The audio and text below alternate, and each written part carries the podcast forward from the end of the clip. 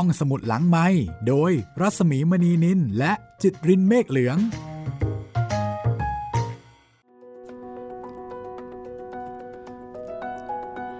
สวัสดีค่ะ คุณผู้ฟังคะต้อนรับเข้าสู่ห้องสมุดหลังใหม่กับข้ามภพข้ามชาติวันนี้ตอนที่ 9 แล้วค่ะ สวัสดีคุณจิตริน สวัสดีครับพี่หมี เราอยู่กับครูข้างวัง กับผม แล้วก็ ครูก้อง ซึ่งก็เป็นคนเดียวกันนะคะครับและตอนนี้ครูก้องก็พาเรากลับบ้านค่ะ จังหวัดพัทลุง ครับผมเพื่อหาคุณยายบัวคลี่ ภารกิจตามติดชีวิตคุณยายบัวครีนะคะครับ แต่ว่าตอนนี้มีคุณยายบัวคลี่สามคุณยายนะสิคงจะต้องค้นหากันว่าตกลงเป็นบัวครีไหนกันแน่นะคะ ก็โอเคนะมีสามคน ไม่มากจนเกินไป อย่างนะน้อยๆ ก็จำกัดขอบเขตได้เยอะ นิดนึง ครับ วันนี้ก็จะเป็นตอนที่เป็นเป็นเรียกว่าวันแรกของการตามหา อ่าใช่ เป็นเอ่อคุณยายบัวคลี่เอ คุณยายบัวครีที่ดูมีความเกี่ยวข้องเชื่อมโยงกับครูก้อง คือคนเราเวลาจะตัดสินใจอะไรบางอย่างเนี่ยบางทีก็ อาจจะใช้ความรู้สึกเป็นตัวตัดสินอ่าเพราะว่าบางเรื่องเนี่ยเหตุผลมันช่วยอะไรไม่ได้ ใช่ครับ ในกรณีนี้ครูก้องก็เลยอะบัวครีคนนี้ก็ละกัน อยู่บ้านเดียวกับบ้านเกิดของแม่อ่าเอาคนนี้ละอะครับ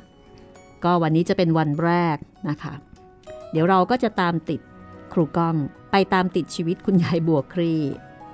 และแน่นอนค่ะ คุณยายอมรศรีก็น่าจะตามไปด้วยนั่นแหละ ขนาดไปบ้านเพื่อน ยังตามมาเลยครับ ก็น่าจะไปด้วยกันตลอดอะเนาะคือก็ไปสังสรรค์นะคะคุณยายครัอบมรศรีก็ก็ไปนั่งสังสรรค์ด้วยเอ่ออยู่ห่างๆอย่างห่วงๆนะคะครับตอนนี้ครูก้องก็คงไม่ค่อยตกใจอะไรเท่าไหร่แล้ว ชินแล้วอ่าพอรู้ว่าเนี่ยเอาแหวนมาด้วย ก็เท่ากับเอาคุณยายมาด้วย แล้วคุณยายนี่แหละที่จะเป็นผู้ช่วย ที่ทำให้ภารกิจนี้ผ่านไปด้วยดีแล้วก็ราบรื่น คือคุณยายเป็นผู้ช่วยนั่นเองนะคะ ใช่ครับ จะบอกว่าเป็นผู้ช่วยที่มองไม่เห็นก็ไม่เชิงนะ เพราะบางทีก็เห็น บางทีก็ไม่เห็น เห็นบ้างไม่เห็นบ้างครับคุณผู้ฟังที่ติดตามรายการห้องสมุดหลังใหม่นะคะ รายการของเราเป็นรายการหนังสือเสียง เป็นรายการที่ปลุกหนังสือให้มีชีวิตในความรู้สึกในการรับรู้ของคุณคุณค่ะ หนังสือที่เรานำมาอ่านนำมาเล่า ก็มีหลากหลายแนวนะคะ นอกเหนือไปจากแนวสนุกสนาน ลึกลับ แล้วก็ชวนหลอนหลอนๆนิด ๆ อย่างเรื่องข้ามภพข้ามชาติ ก็ยังมีแนวอื่น ๆ อีกมากมาย ที่รอคุณอยู่ค่ะ ครับผมไม่ว่าจะเป็นวรรณกรรมจากประเทศสเปน หรือว่าวรรณกรรมเยาวชนจากประเทศอื่น ๆ ของไทยของต่างประเทศ ก็หาฟังกันได้นะครับ หรือว่าถ้าอยากจะฟังเรื่องผีที่เป็นผีจริง ๆ เลยเนี่ยเราก็มีเสิร์ฟให้เหมือนกัน เยอะเลยด้วย ใช่ ทุกๆ เรื่องก็หาฟังได้นะครับ ทุกช่องทางของไทย PBS Podcast ครับ ทั้งทางเว็บไซต์แอปพลิเคชัน ทาง Spotify Google Podcast Podbean แล้วก็ทาง YouTube นะครับ ทั้งเรื่องไทย ทั้งเรื่องเทศ ทั้งเรื่องเก่า ทั้งเรื่องใหม่นะคะ ลองค้นดูได้เลยค่ะ ก็ใช้บริการห้องสมุดหลังใหม่ได้ทุกที่ทุกเวลาที่คุณต้องการค่ะ หลายคนใช้บริการห้องสมุดหลังใหม่ในขณะทำงาน อ่า ใช่ หลายคนก็ใช้เป็นเพื่อนวิ่ง เวลาออกกำลังกาย ในขณะที่หลายคนก็บอกว่าเป็นเพื่อนซักผ้า เป็นเพื่อนรีดผ้า เป็นเพื่อนวาดรูป หรือว่าเป็นเพื่อนเวลาขับรถนะคะ เป็นเพื่อนขับรถนี่น่าจะนิยมที่สุดเลยครับ ขับรถไกลๆ ยาวๆ ข้ามจังหวัด อันนี้ห้องสมุดหลังใหม่ช่วยคุณได้ค่ะ แล้วก็เป็นเพื่อนนอนด้วยนะ อ๋อ ใช่ บางคน ฟังจนหลับไปเลยก็มีนะครับแล้วก็บอกว่าฟังไม่จบสักที เพราะว่าหลับก่อนตลอด แต่ว่าสำหรับเรื่องข้ามภพข้ามชาติก็น่าจะเป็นเรื่องที่เรามั่นใจว่าคุณคงไม่หลับแน่นอนนะคะ ใช่ ด้วยความที่มันชวนติดตามจริง ๆ เรื่องนี้เขียนโดยครูข้างวัง ซึ่งก็อนุญาตให้ห้องสมุดหลังใหม่นำมาเล่าให้คุณได้ฟังเป็นตอนๆค่ะ ปัจจุบันนี้ค่ะ คือถ้าเกิดว่าใครสนใจอยากจะหาหนังสือมาอ่าน ครูก้องก็แนะนำบอกว่าคงจะต้องค้นหาจาก Google แล้วก็อาจจะมีตามช้อปปงช้อปปี้ตามร้านออนไลน์์ ครับผมทาง Shopee Lazadaอะไรประมาณนั้น แต่ถ้าเกิดเป็นร้านหนังสือปกติอาจจะหายากอยู่สักหน่อยนะคะ ครับผม เอาล่ะตอนนี้เดี๋ยวเราไปไปตามหาคุณยายบัวครี่กับครูก้องกันต่อเลยก็แล้วกันนะคะ กับวันแรกของภารกิจนี้ค่ะ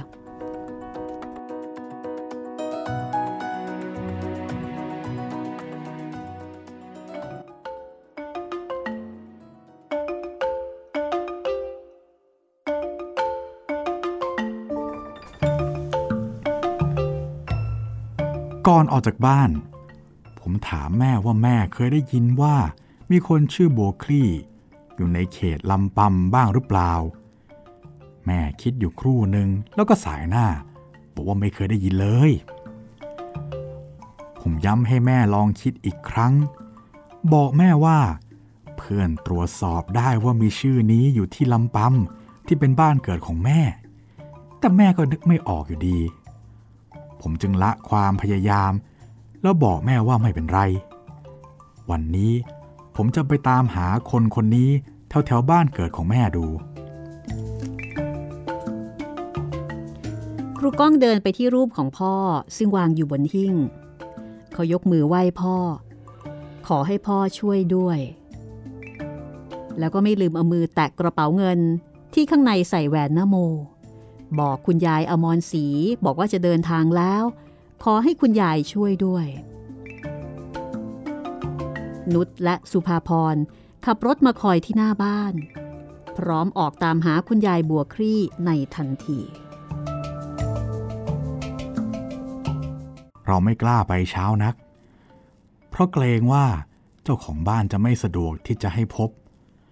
อาจต้องทำกิจวัตรประจำวัน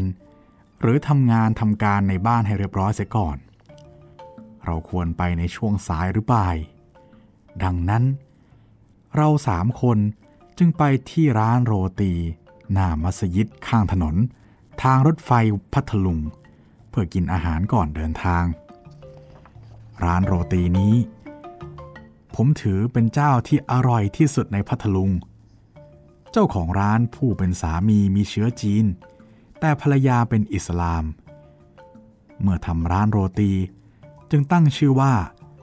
บังแอนโก รสชาติไม่ต้องพูดถึงครับ อร่อยล้ำฉ่ำปาก เหมือนอยู่ในสวรรค์วิมานเมื่อได้กินโรตีร้านนี้ เมื่อกินกันจนอิ่ม ก็เริ่มออกรถ เดินทางไปตามเส้นทาง ตัดทางรถไฟ วิ่งสู่หมู่บ้าน ควรมะพร้าว แล้วก็ไปถึงลำปำในเวลาไม่กี่นาที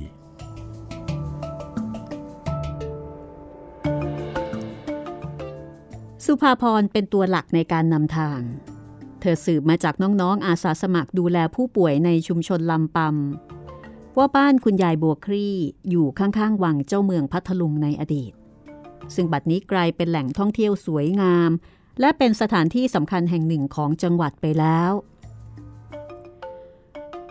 วังแห่งนี้อยู่ในตำบลลำปำติดริมถนนใหญ่ เป็นบ้านทรงไทยโบราณ แต่ที่ดูเหมือนพระพรหมท่านลิขิตไว้ก็คือ ตรงข้ามถนนข้างวัง เจ้าเมืองพัทลุงเก่าแห่งนี้ มีที่ดินของแม่ครูก้อง ซึ่งเป็นมรดกจากตาและยายของเขา ที่มอบเอาไว้ให้แม่ เข้าใจเต้นอีกครั้ง เมื่อรถจอดที่ถนนข้างทาง ก่อนกำแพงหน้าวังเจ้าเมืองพัทลุง เขานึกในใจ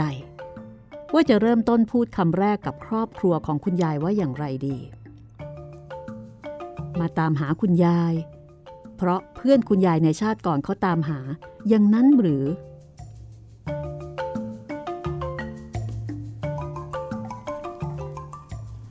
พูดแบบนี้ มีหวังโดนไม้ตีพริกลอยมาจากหลังบ้านเป็นแน่แท้ อีกอย่างหนึ่งนุชกับสุภาพรก็ยังไม่รู้ความจริงในเรื่องนี้ เอ หรือจะบอกว่ามาถามหาคนชื่อโบครีที่มาจากสงขลาในอดีตราวๆ 80 กว่าปีก่อนดีนะ ผมถามนุชกับสุภาพรว่า เราจะถามเขาอย่างไร เขาจะเชื่อคนแปลกหน้าอย่างเราไหม ที่จู่ๆก็โผล่พรวด มาถามหาผู้หลักผู้ใหญ่ของเขานุชได้ฟังก็เงียบไป แต่สุภาพรให้บอกว่า มาตรวจสอบข้อมูลผู้สูงอายุให้กับสาธารณสุขก็ได้ แล้วถ้าสอบถามเบื้องต้นพบว่า เป็นคุณยายบัวครี่จริง ๆ จึงค่อยบอกว่ามีเพื่อนจากสงขลาอยากทราบข่าวคราว และให้ญาติออกตามหา ก็นับว่าเป็นความคิดที่ดีมากๆ ทั้งหมดจึงเดินมุ่งหน้าไปตามทางที่สุภาพรนำไปทันที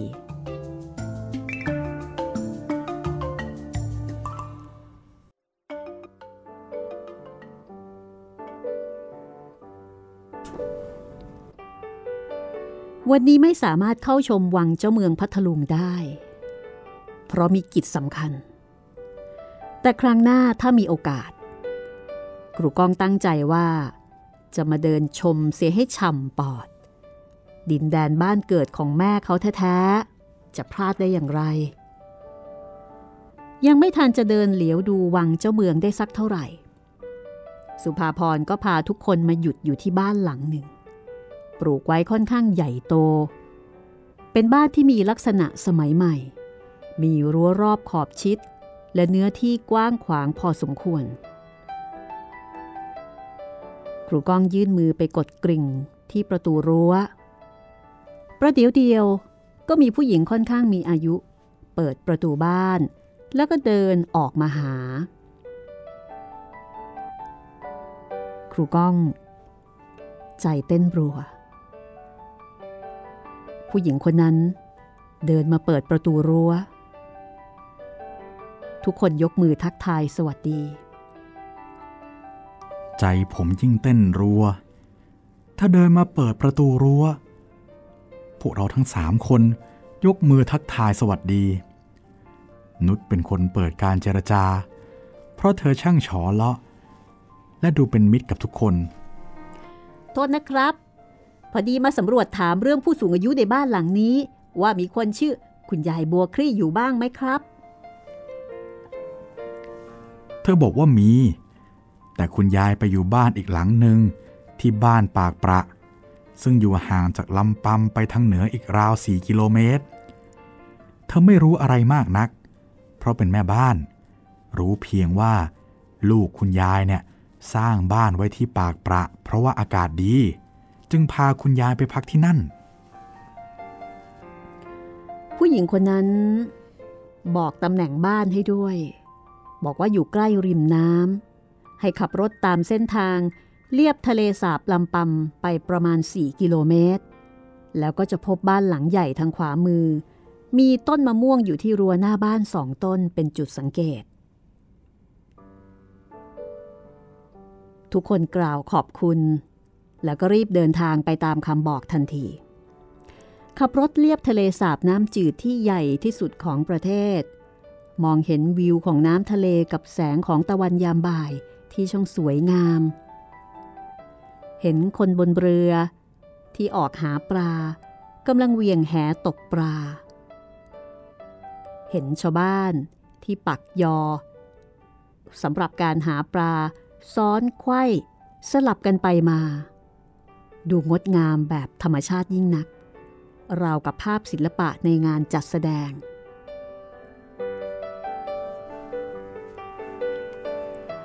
ผมไม่เคยเห็นความสวยงามของบ้านเกิดของผม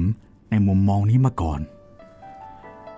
ผมนั่งมองชายทะเลจากบนรถ จนมาถึงบ้านเป้าหมายที่ต้องการ บ้านที่มีมะม่วงสองต้นอยู่หน้าบ้าน เป็นบ้านสองชั้นแบบไทยผสมทันสมัย ตัวบ้านห่างจากบ้านคนอื่นมาก เรียกว่าเป็นบ้านเดี่ยวบนพื้นที่เขียวๆสองข้างทาง มีฉากหลังเป็นทะเลทำให้บ้านน่าอยู่ยิ่งนัก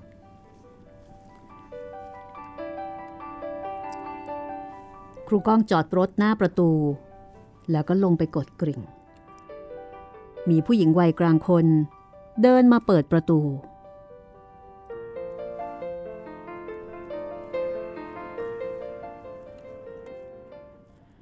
หน้าตาเธอดูดีทีเดียว ผมเอะใจในขณะที่มองหน้าเธอ ว่ามีเขาเหมือนคุณยายโบคลี่บ้างไหม อืม มีเขาอยู่มากทีเดียว แม้จะมีอายุ แต่ผิวพรรณดี ดูยังไงก็คล้าย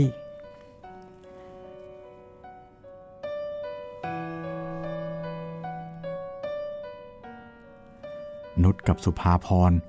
เริ่มต้นทักทายด้วยการยกมือไหว้ แล้วถามหาคุณยายโบคลี่ ผู้หญิงคนนั้นถามว่ามีธุระอะไร คุณแม่นอนอยู่ยังไม่ตื่น นั่นไง ผมนึกแล้วว่าต้องเป็นลูกสาวแน่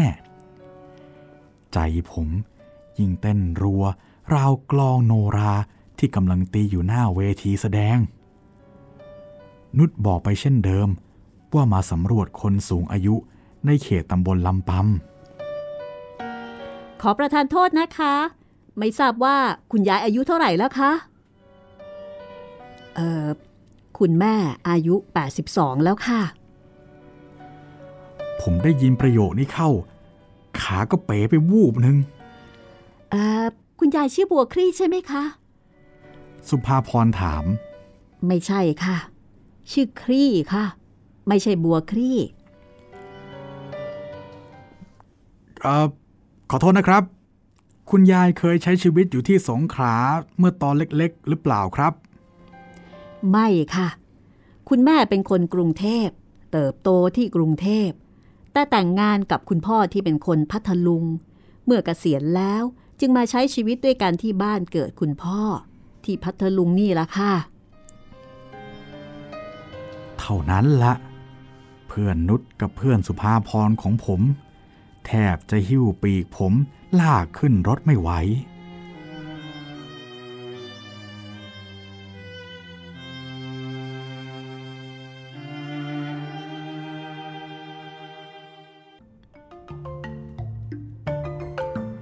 นุชกับสุภาพร พาครูก้องไปนั่งพักแก้ความผิดหวังที่ร้านอาหารริมทะเลสาบลำปำมองไปยามนี้ พระอาทิตย์ใกล้จะตกดินแล้ว แม้แสงตะวันเมื่อใกล้รับขอบฟ้าจะสวยงามเพียงใด แต่เขากลับรู้สึกเหมือนเรือที่ออกกลางทะเล แล้วก็ล่มทั้งลำ เอาหน้าก้อง พรุ่งนี้เราไปตามหาคุณยายกันใหม่ ยังเหลืออีกตั้งสองราย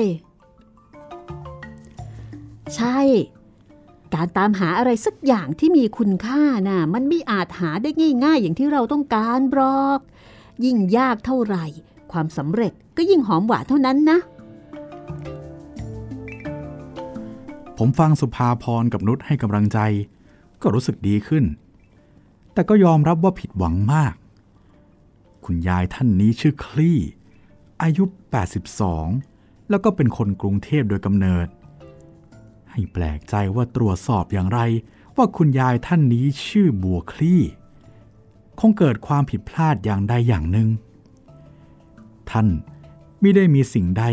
ใกล้เคียงกับคุณยายบัวคลี่ที่เรากำลังตามหาอยู่เลย แม้แต่นิดเดียว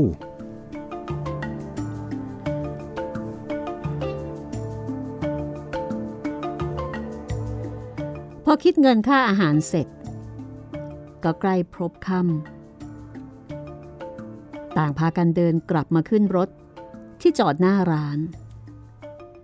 นุชเดินอ้อมรถไปด้านถนนเพื่อที่จะเปิดประตูรถ ในตอนนั้นมีรถกระบะคันหนึ่ง วิ่งสวนมาอย่างเร็ว ครูก้องกับสุภาพรเห็นแล้วตะโกนบอกนุชไม่ทัน รถกระบะวิ่งชิดเลนมาอีก ไม่กี่เมตร จะถึงตัวนุชแต่คุณพระคุณเจ้าช่วย นุชสะดุดอะไรก็ไม่ทราบ ล้มหงายหลังมาที่ทางเท้า รถกระบะ วิ่งปาดหน้าห่างตัวนุชไปไม่ถึงเมตร นุชรอดพ้นจากการถูกรถเฉียวไปเพียงเส้นใยแดงผ่าแปด แม่ค้าฝั่งตรงข้ามที่กำลังเดินข้ามถนนมาวีดร้องเสียงลั่น ผมและสุภาพรยืนตะลึงแทบช็อก ปรากฏว่านุชรอดมาได้ราวปาฏิหาริย์แต่ก็ทำเอาครูก้องถึงกับยืนขาสั่นพูดไม่ออก พอตั้งสติได้ก็รีบวิ่งไปดึงตัวนุชขึ้นมา โดยมีสุภาพรช่วยหิ้วปีกนุชอีกข้าง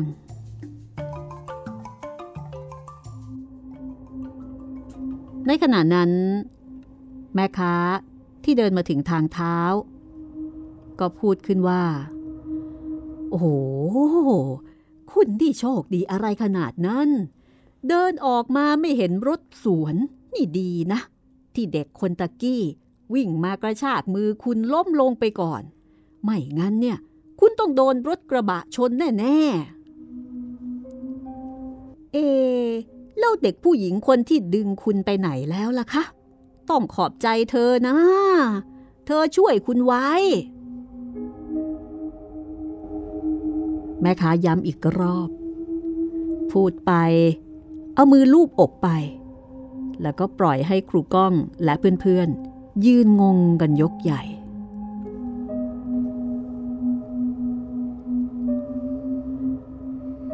ในขณะที่นุชก็ถามว่า มีใครมาดึง เธอสะดุดขาตัวเองล้มลงต่างหาก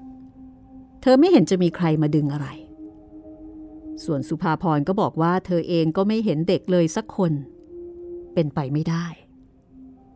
มีเพียงแม่ค้าที่บอกว่า เธอเห็นจริง ๆ เห็นเด็กผู้หญิงผมสั้นๆ วิ่งออกมาจากหลังรถ แล้วดึงนุชเข้ามา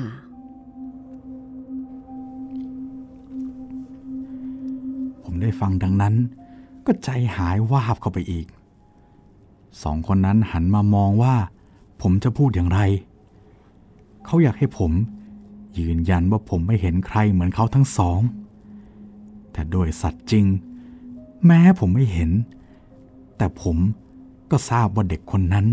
ไม่ใช่ใครอื่น ต้องเป็นคุณยายอมรศรีแน่ๆ ถ้าผมบอกว่าไม่เห็น ผมก็คงจะรู้สึกไม่ดีกับการโกหกครั้งนี้แน่ๆ ผมจึงตัดสินใจ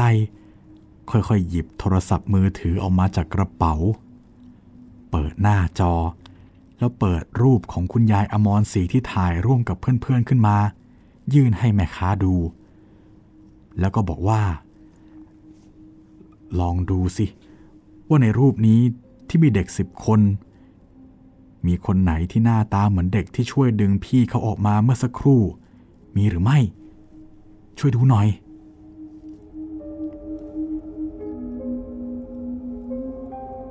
แม่ค้าไล่มองดูรูปที่มีเด็กหญิงสิบคน ถ่ายรูปร่วมกันตั้งแต่ปี 2470 แล้วก็ไปหยุดที่คนยืนซ้ายสุด แม่ค้าชี้มือไปที่รูปคุณยายอมรศรีเด็กคนนี้ นี่นี่นี่เด็กคนนี้เลย ใช่แน่ เด็กคนนี้ หน้าตาคมคมแล้วก็ใส่ชุดแบบนี้ เสื้อผ้าแบบนี้ ใช่แล้ว นี่นุ่งผ้าถุงแบบนี้เลย ในขณะนั้นนุชกับสุภาพร ก็รีบขอดูรูปบ้าง ทั้งคู่มองไปที่นิ้วของแม่ค้า ซึ่งชี้อยู่บนรูปของคุณยายอมรศรีเท่านั้นเอง นุชก็ทำหน้าตกตะลึง ร้องเสียงลั่น เฮ้ย เด็กคนนี้ เพื่อนเห็นมายืนเกาะหน้าต่างเมื่อคืนนี้นะก้อง เฮ้ย อะไรกัน เพื่อนเห็นเด็กคนนี้จริง ๆ เพื่อนไม่โกหก เป็นไปได้ยังไง แม่ขากับสุภาพร ยืนงงเป็นไก่ตาแตก มีแต่ครูก้องเท่านั้นที่รู้ดี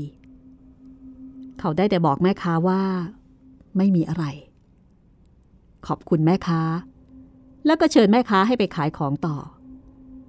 ส่วนสุภาพรได้แต่ขมวดคิ้วด้วยความไม่เข้าใจวันนี้มันเรื่องอะไรกัน นุชบอกให้ผมเล่า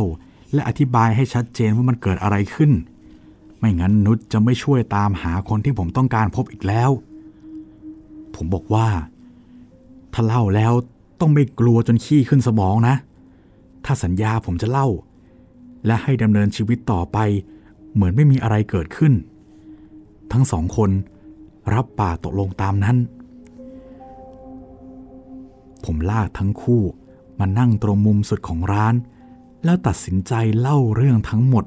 ให้ทั้งสองคนฟังแบบยาวๆละเอียดยิบ หนุดฟังจบ กอดคอผม ไม่กล้าขึ้นรถ ได้แต่ร้องว่ากลัวกลัวกลัว ส่วนสุภาพรก็กลัวจับใจไม่ต่างจากนุชผมจึงทวงสัญญาที่ให้ไว้กับผม ว่าจะดำเนินชีวิตไปตามปกติ ทีท่าทั้งสองคนดูค่อยสงบลง แต่ยังทำใจลำบาก ผมจึงพูดประโยคที่ทำให้ทั้งสองสงบลง นุช ถ้าคุณยายไม่ช่วยนุชไว้เนี่ย ป่านนี้นุชก็คงไม่มีชีวิตอยู่แล้วใช่ไหมคุณยายก็คือคนเหมือนเรา เพียงแต่ไม่ได้อยู่ในสภาพเหมือนเราเท่านั้นเอง แต่จิตใจของความเป็นคนของคุณยายยังคงอยู่ คุณยายคือคนที่อยู่ในอีกที่หนึ่งซึ่งมีเพียงม่านบางๆ มาขวางเอาไว้เท่านั้น แต่คุณยายยังพยายามแหวกม่านกั้นระหว่างเรามาช่วยนุชไว้ได้ เราไม่ดีใจเหรอ ที่มีคนที่เรามองไม่เห็นมาช่วยชีวิตเราไว้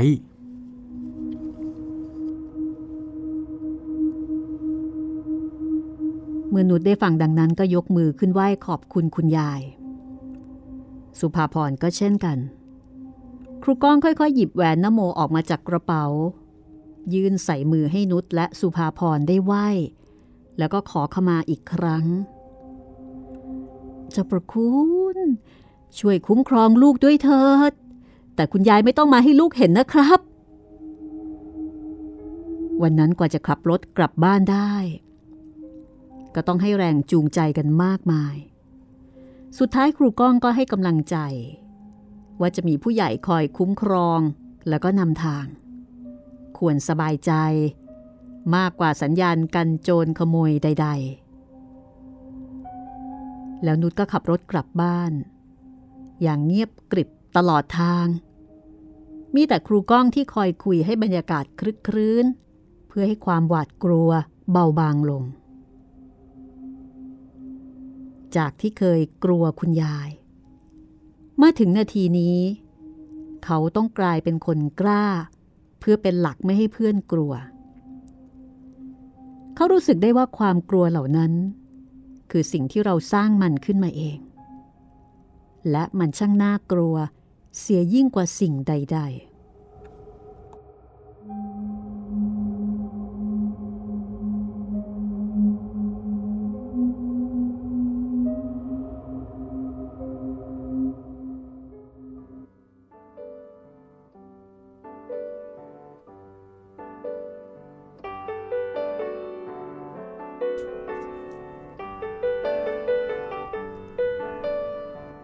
วันที่สองของการตามหา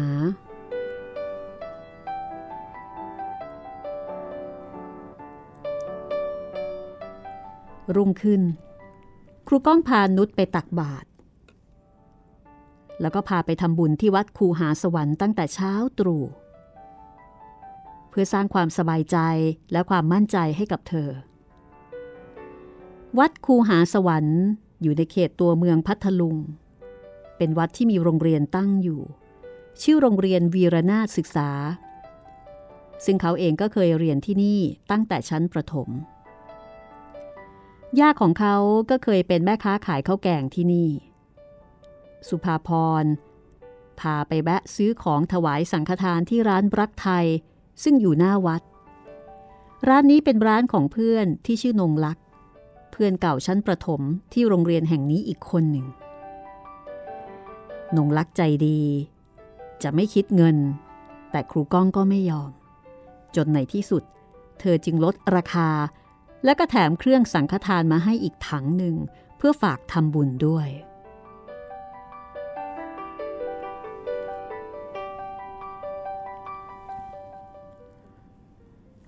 ผมตระหนักมากยิ่งขึ้น ว่าคนต่างจังหวัดมักแสดงน้ำใจให้แก่กันง่ายมาก ยิ่งเป็นเพื่อนกัน ยิ่งมีความเอื้อเฟื้อต่อกันสูง เป็นน้ำจิตน้ำใจที่ยากจะพบเจอตามเมืองใหญ่ ๆ เราทำบุญและถวายสังฆทานเสร็จแล้ว นุชมีอาการหวาดกลัวน้อยลง ความมั่นใจและแรงฮึดจากผมและสุภาพรทำให้นุชกล้ามากขึ้น การดำเนินการตามหาคุณยายบัวคลี่ จึงเริ่มขึ้นในช่วงบ่าย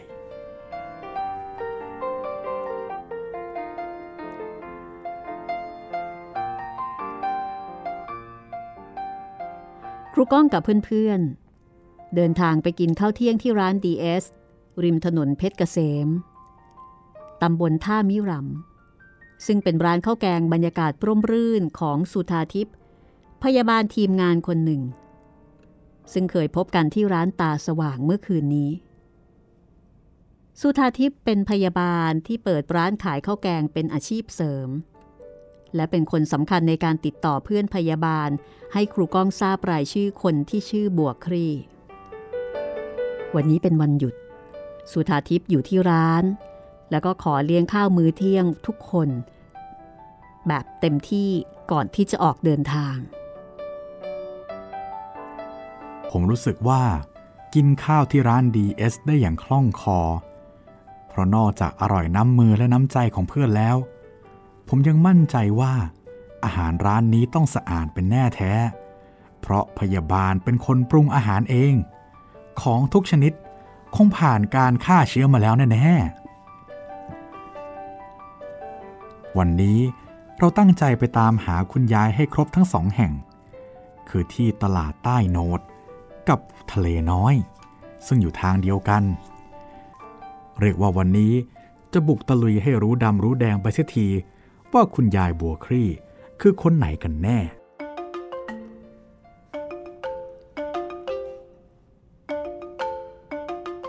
นุชครูก้อง และสุภาพรนั่งรถคันเดียวกัน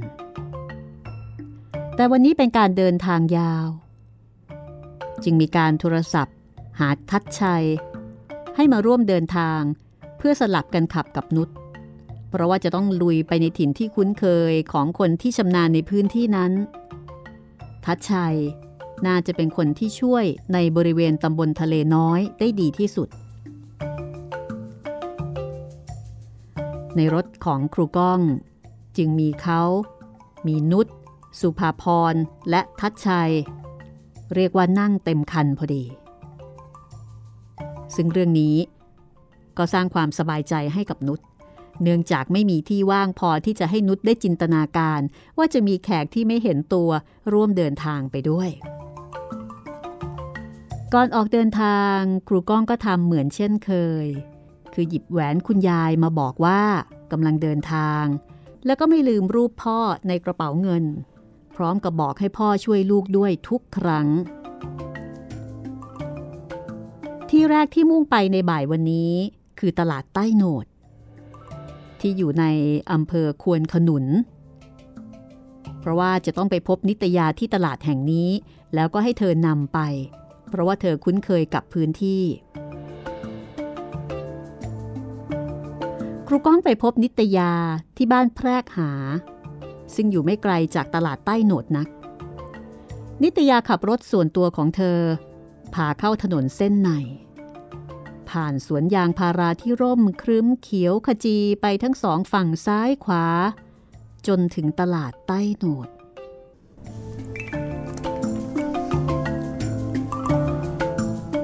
ผมเพิ่งมาที่ตลาดแห่งนี้เป็นครั้งแรก เมื่อก้าวเท้าลงจากรถ ให้รู้สึกประทับใจกับภาพที่เห็น ชาวบ้านในชนบท รวมตัวกันนำอาหารข้าวหวาน อาหารพื้นบ้านของภาคใต้หลายชนิดมาวางขาย รวมทั้งผลไม้ตามฤดูกาลตลาดนี้ไม่เหมือนตลาดที่เราเคยเห็น เพราะมีร้านค้าไม่มาก ขายของในกระต๊อบเล็กๆ หรือวางขายบนแคร่ข้างทาง ใต้ร่มไม้ที่ร่มรื่น ข้างๆร้านรวงเหล่านี้เป็นแหล่งศึกษาและเรียนรู้งานศิลปะและวรรณกรรม ของผู้ริเริ่มก่อตั้งตลาดใต้โหนด เขาเป็นพี่ชายของนักเขียนชื่อดังของประเทศไทยที่ได้รางวัลซีไรท์ซึ่งเป็นคนพัทลุงนั่นเอง กนกพงศ์สงสมพันธ์นักเขียนที่คนรู้จักกันดี เขาเป็นรุ่นน้องที่มีความสนิทสนมกับครูก้องตั้งแต่สมัยเรียนที่โรงเรียนพัทลุงด้วยกันค รูก้องกับเพื่อนๆ มักจะเรียกเขาเล่นๆว่าน้องหนก เขาอาจจากไปก่อนวัยอันควร เขารู้สึกเสียดาย ที่บ้านเราขาดนักเขียนฝีมือดีไปคนหนึ่ง แม้วันนี้ร่างกายของเขาจะไม่ได้อยู่ให้ได้สัมผัสหรือพูดคุยอีกแล้ว หากจิตวิญญาณ ความรู้สึกและชีวิต ยังคงบอกเล่าเรื่องราวผ่านตัวหนังสือให้เขาและคนรุ่นหลังได้ทราบซึ้งอยู่เป็นงานของแผ่นดิน และที่ตลาดใต้โหนดแห่งนี้ ก็ยังมีหนังสือของกนกพงศ์ไว้บริการแก่คนที่สนใจได้อ่าน ในร่มไม้ที่ร่มรื่น กับเรือนไม้หลังงาม ที่แฝงตัวอยู่ใต้ร่มตาลตโนดนั่นเอง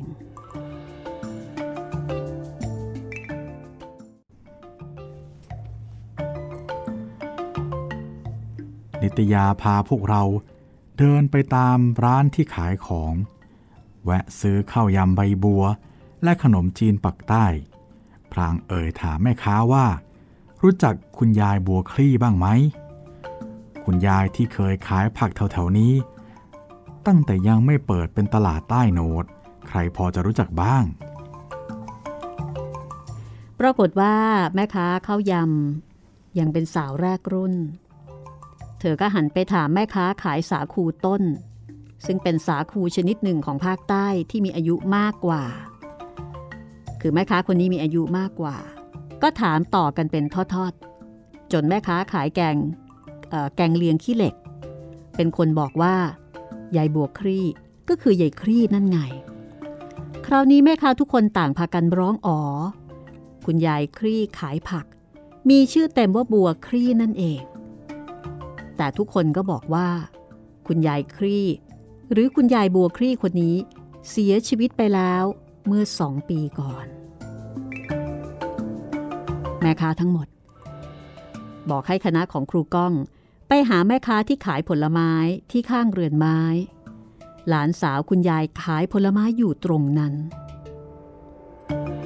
คราวนี้นิตยาเดินนำหน้าลิ้วตัวปลิวไปถึงร้านผลไม้ก่อน ครูก้องตามไปติดๆ หลานคุณยายบอกว่า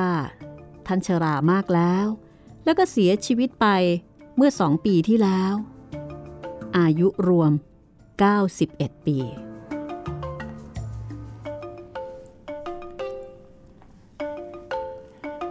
ผมฟังแล้ว หมดแรงไปอีกรอบหนึ่ง จึงลองสอบถามข้อมูลว่า คุณยายมีพื้นเพเป็นคนสงขลาหรือไม่ หลานสาวบอกว่า คุณยายเป็นคนพัทลุงโดยกำเนิด ไม่เคยใช้ชีวิตอยู่สงขลา ก็เท่ากับว่า จบการตามหาไปอีกรายหนึ่ง คุณยายโบครีท่านนี้ อายุเพียง 91 ตอนที่เสียชีวิต ถ้ายังมีชีวิตอยู่ ก็เพียง 93 ปี แล้วก็ไม่เคยอาศัยอยู่ในสงขลามาก่อน ก่อนจากตลาดใต้โหนดมา เราซื้ออาหารพื้นบ้านติดตัวมาหลายอย่าง ทั้งขนมตาล ไข่ปลาทอด ข้าวต้มมัด ข้าวเหนียวปิ้ง ไว้เผื่อหิวขณะนั่งรถ ความหวังเดียวที่เหลือคือคุณยายบัวคลี่ ที่ตำบลทะเลน้อยเท่านั้น นิตยาส่งพวกเราที่ตลาดใต้โหนดให้ทัดชัย รับช่วงต่อ พาเรามุ่งหน้าไปสู่ทะเลน้อย ดินแดนแห่งเขตห้ามล่าสัตว์ป่าแห่งแรกของประเทศไทย ซึ่งอยู่ห่างจากตัวเมืองราว 32 กิโลเมตร รถมุ่งหน้าสู่ตำบลทะเลน้อย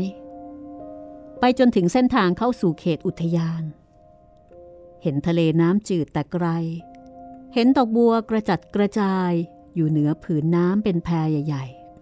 ๆ จอดรถที่บ้านเพื่อนของทัดชัย ซึ่งเป็นชาวทะเลน้อย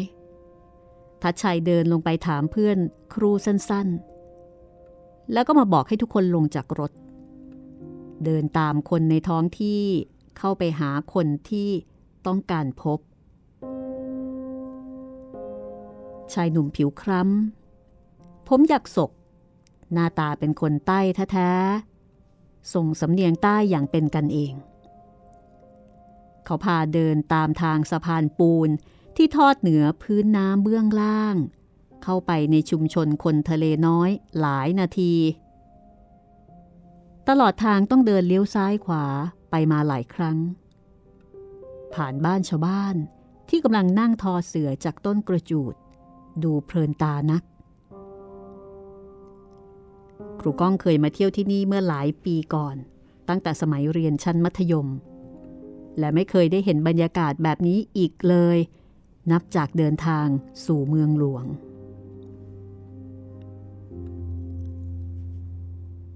ชายหนุ่มคนนั้นพาทุกคนมายืนอยู่ที่หน้าบ้านเก่าๆริมน้ำหลังหนึ่ง ทุกคนได้พบกับหญิงสาว ซึ่งเป็นหลานสะพ้ยของคุณยายบัวครี่ ท่าทางดูเป็นคนซื่อๆ และใจดี เธอถามว่า ต้องการมาหาใคร ครูก้องจึงบอกเรื่องราวการตามหาคุณยายแบบตรงไปตรงมา ว่ามีคนต้องการตามหาคุณยายบัวครี่ เป็นเพื่อนของคุณยายที่จากกันมาราว 80 ปี ให้หลานสาวมาตามหาคุณยาย แต่ว่าทางครูก้อง รับอาสามาตรวจสอบดูก่อน ว่าใช่คนที่ต้องการตามหาหรือไม่ เธอบอกว่าคุณยายชื่อโบคลีจริง และอยู่ที่นี่มานานแล้ว แต่ช่วงนี้คุณยายไปพักที่บ้านลูกชายอีกหลังหนึ่งที่ฝั่งสงขลา คุณยายอายุ 90 กว่าแล้ว แต่ไม่มั่นใจว่าเท่าไหร่แน่ ผม นุช สุภาพรและทัดชัยได้ยินดังนั้น จึงดีใจจนบอกไม่ถูก คุณยายบัวคลี่ท่านนี้ มีบ้านอยู่ที่สงขลาด้วยเหรอ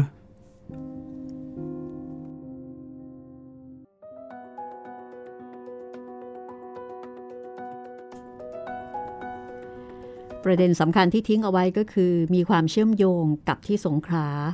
ซึ่งเป็นสถานที่ที่เกิดเรื่องราวทั้งหมด ครับ และคุณยายโบวครีตัวจริงจะต้องเคยอยู่ที่สงขลา และคุณยายโบวครีท่านนี้ มีบ้านอยู่ที่สงขลาด้วย ดูเข้าเขาที่สุดแล้วครับ แล้วก็อายุ 90 กว่าด้วยนะครับ ก็ใกล้เคียง ใช่ ดังนั้นค่ะ ตอนนี้ทุกคนก็เริ่มกลับมามีความหวังอีกครั้งหนึ่ง หลังจากที่ผิดหวังกันมารัวๆ เพราะฉะนั้นตอนหน้าค่ะ เราจะมาติดตามกันอีกนะคะว่า คุณยายบัวครี่คนนี้ คนที่สามเนี่ยค่ะ จะเป็นคนที่ใช่ที่ทุกคนกำลังตามหาอยู่หรือไม่ ถ้าใช่ก็จะได้เจอกันสักที แต่ถ้าไม่ใช่ จะยังไงกันต่อไปล่ะนี่ หมดหมดหนทางเลยนะครับเนี่ยถ้าไม่ใช่เนี่ยนี่อันนี้คือเออเจ้าหน้าที่สาธารณสุขในพื้นที่นี่เขา ตรวจดูจากรายชื่อเลยทีเดียวนะคะครับเรียกปูว่าพรมค้นกันเลย ระดมกำลังอ่าถ้าเพื่อนไม่เยอะจริง ถ้าเพื่อนไม่แน่จริงนี่ โอ้คงตามหากันลำบากทีเดียว ใช่ครับ แล้วคุณยายก็ไม่ได้เล่นเฟซเล่นไลน์ด้วยนะคะครับผมตามหาอย่างนั้นก็ไม่ได้อีก นี่คือเรื่องข้ามภพข้ามชาติค่ะ ผลงานของครูข้างวังเรื่องดังนะคะใน Facebook Fanpage เมื่อหลายปีมาแล้ว แล้วก็ตีพิมพ์เป็นหนังสือ ที่ขายดิบขายดีมีสถิติการพิมพ์ถึง 14 ครั้งเลยทีเดียว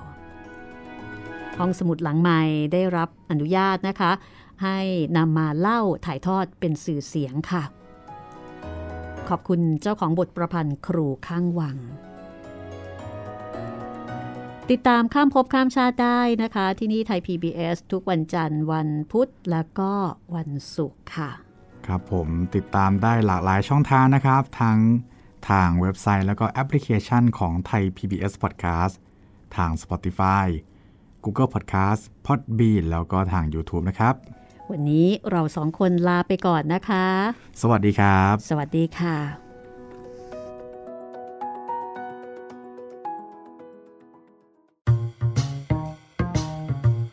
ห้องสมุดหลังไม้โดยรัสมีมณีนินและจิตรินเมฆเหลือง